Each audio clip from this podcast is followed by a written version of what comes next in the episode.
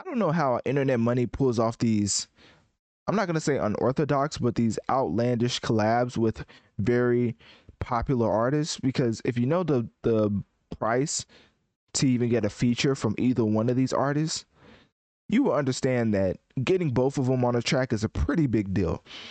I don't know how many tracks Roddy Ricch and Kodak have together.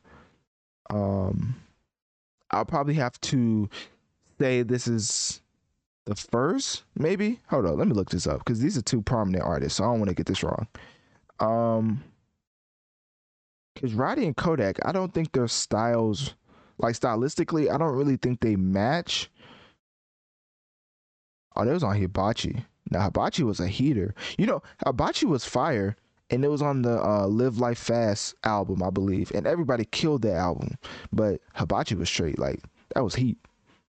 So, anyways, yeah, that's the only other. That's the only other track that Roddy and uh, Kodak have that I'm seeing, because uh, 21 is on it as well. It's one thing about 21. 21 secretly goes crazy on every single track he's on, and I don't think people talk about it enough. I mean, obviously the biggest rapper in the world made a whole collab album with him, but as far as the general public, when you think of the new age artists you really do think of Kodak, Uzi, Playboi Carti, and 21 Savage name never really comes up. I mean, people will get all the way to um, what's his name?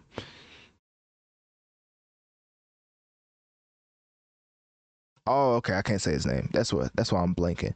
People get all the way to uh, Anderson .Paak, I believe. I think that's how you say it people get all the way to Anderson .Paak before they give 21 Savage his his uh, flowers. Which, granted, 21, um, I mean Anderson .Paak also got a, a pretty notorious co-sign by Bruno Mars, making a whole entire uh, collab album with him. So the new age, as far as the 2016 freshman uh, Double XL class, was very iconic to the point where you kind of forget that a lot of the artists were on that late, like Anderson .Paak, Um, there's another one. I'm not going to say his name because it's pretty outlandish, but let's just say he has a, a show on Hulu FX, I believe, called Dave.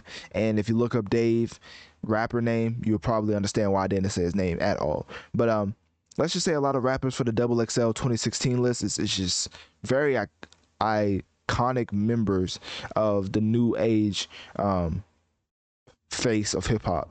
So to get both Roddy Ricch and Kodak Black, granted, Roddy Ricch it wasn't from that class, I don't think, but uh, he, I mean, he he definitely wasn't on a double XL freshman class, but um, like 2016, I think he did have his own class, but I don't think it was 2016. So for Kodak to be on here with Roddy Ricch, I mean, you just know a bag had to be given to both of them because it, it def they they definitely wasn't splitting the bag. I'll tell you that. Um, so what else? There was something else I wanted to get into. Oh yeah, basically internet money is probably gearing up for another EP because if you don't know, they do have a lot of artists collab for their internet money albums. But for the most part, you never know which artists are gonna collab with who for these internet money albums. Because, I mean, unlike DJ Khaled, you kind of don't know what you're gonna get with the Internet Money um, produced album. Like, of course, you're gonna get prominent artists, but you don't know what type of um, quality you're gonna get. With DJ Khaled, it's kind of the cookie cutter, get all the fam- most famous artists to to make music to- music together. But with Internet Money, sometimes they go in the the craziest directions with their albums. Let me just leave it at that. But for this, this makes all the sense in the world. I mean, Roddy Ricch and Kodak Black on one track. Let this is probably the second collab track ever.